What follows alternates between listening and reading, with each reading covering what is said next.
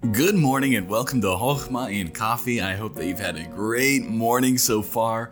Now, today we're continuing through Psalm 119 and we're in section Pay. And uh, that's verses 129 through 136. And I'm going to read those now. And it says, Thy testimonies are wonderful, therefore doth my soul keep them. The entrance of thy words giveth light, it giveth understanding unto the simple. I opened my mouth and panted, for I longed for thy commandments.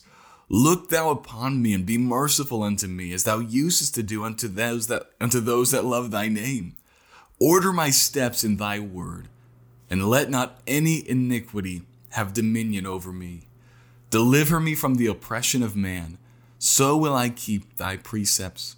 Make thy face to shine upon thy servant, and teach me thy statutes. Rivers of waters run down mine eyes, because they keep not thy law. Man, I think it's easy to see throughout all of these sections that David loves the word of God. And he finds in it his protection, he finds in it his joy. He says, Thy testimonies are wonderful, therefore doth my soul keep them. He says, The entrance of thy words giveth light. When I read your word, I'm able to see clearly, I'm able to see where to go. It gives understanding to the simple. He says in verse 131, I opened my mouth and panted I, for I longed for thy commandments. I know we've all seen our dogs, or I don't actually own a dog, but I've seen dogs that my family members have owned, and they run in, and, and when they are tired, when they're needing to cool down, they'll pant and their tongue will be out. And so you're seeing this vivid imagery of an animal whose tongue is out, who's needing water, who's needing refreshment, who's needing to cool down. And as much as he needs that, he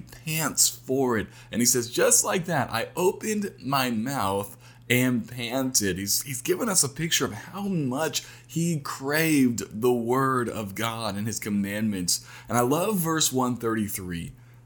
He prays a prayer that all of us should pray Order my steps in thy word and let not any iniquity have dominion over me.